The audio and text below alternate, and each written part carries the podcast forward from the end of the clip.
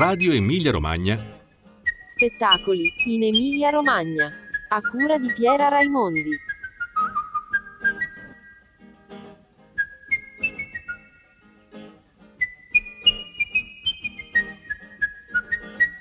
Hey, Matilda, Matilda, Matilda, she take me money and run Venezuela.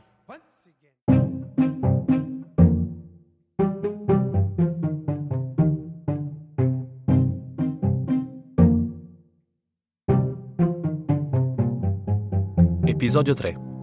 Dalla marcia su Roma all'omicidio di Anteo Zamboni.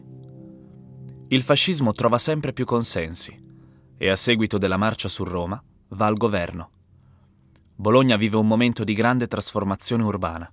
Nuovi palazzi, costruzioni moderniste e anche il nuovo stadio, il Littoriale, inaugurato il 31 ottobre 1926, giorno del tentato omicidio Mussolini.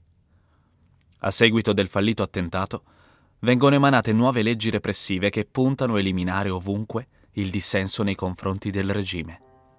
Dopo la strage di Palazzo d'Accursio, Bologna viene commissariata e governata da un prefetto. Il consiglio comunale appena eletto dimesso in blocco. La credibilità e la reputazione del Partito Socialista distrutta. Ha inizio una nuova stagione. Un'ondata di entusiasmo, un coro di consensi saluta ovunque le azioni delle squadre fasciste, che hanno ristabilito l'ordine sconfiggendo la minaccia socialista. Perché è questo che fa il fascismo. Identifica un nemico e contro quel nemico aggrega persone. E infine, con l'obiettivo di ristabilire l'ordine, approva la violenza, la autorizza. L'esperimento funziona.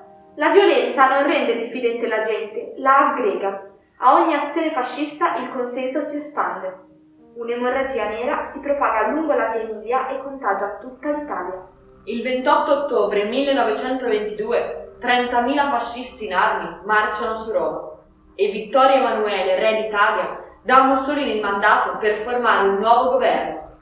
Così inizia l'era fascista. Le idee del fascismo convincono, perché rassicurano, perché promettono di riportare ordine nella nazione. E la nazione, per il fascismo, è una e indivisibile. Come si divide la nazione? Avendo un'opinione diversa. Ma il fascismo non tollera il conflitto, non è interessato al dialogo. Deve esserci chi vince e chi perde, semplice ed efficace. O si vince o si muore. Bologna, città di tradizione socialista, in pochi anni diventa capitale del fascismo italiano. Mussolini stesso la definisce la fascistissima. Se in ogni città d'Italia esiste la sezione locale del partito fascista col nome della città, a Bologna questa si chiama Decima Legio, che richiama nel nome la più fedele legione agli ordini di Giulio Cesare. Mussolini per questa città ha forti ambizioni e un progetto di rinnovamento urbano chiamato Grande Bologna. C'è bisogno di nuovi edifici.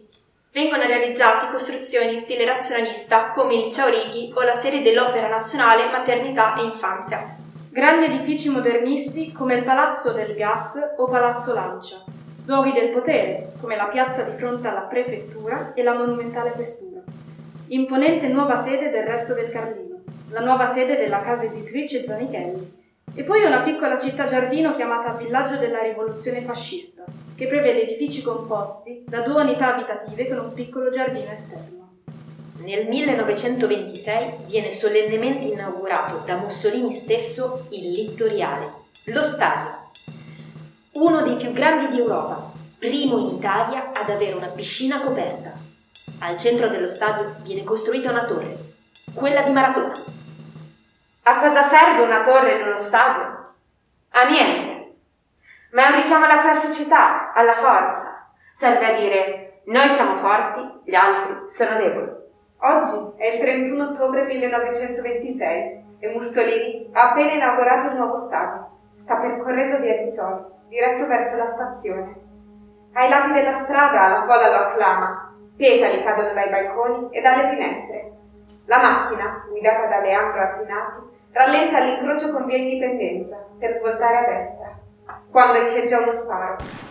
Si sente il colpo di pistola e la pallottola attraversa il colletto della camicia di Benito Mussolini. Per pochi, pochissimi centimetri, Mussolini non viene ucciso. Dicono sia stato un ragazzo, il figlio di Zamboni, Anteo, ma ha solo 14 anni, possibile? Anteo ha provato a scappare, ma è stato bloccato da un militare. Non lo tengono in custodia a lungo. Sputi e insulti durano poco. Passano presto alle botte, poi le coltellate. 14. Un colpo di pistola. Così muore Atto Zamboni, ragazzo di 14 anni. E ancora, non sappiamo se sia stato veramente lui a premere il grilletto. Di certo, è morto prima di poter essere interrogato. Mussolini coglie l'occasione dello scampato attentato per promuovere nuove leggi che rafforzano il suo regime. Tutti i giornali di opposizione sono soppressi. Tutti i partiti antifascisti sono sciolti. Si crea la polizia speciale. Si creano gli uffici politici di investigazione. Si crea il tribunale speciale che funziona egregiamente e che migliorerà ancora se verrà escluso l'elemento femminile. Si applica la pena del confino. Sono messi fuori legge i partiti antifascisti e il Parlamento viene ridotto di numero con deputati scelti direttamente dal Gran Consiglio del Fascismo. Prima si parlava troppo, troppe chiacchiere in aula, lunghi discorsi. I litigi impediscono al governo di fare leggi buone. Adesso invece le leggi le fa direttamente il governo, in maniera veloce e sbrigativa. Il duce cambia anche il calendario. Ora gli anni si contano dall'inizio della rivoluzione fascista, 29 ottobre 1922.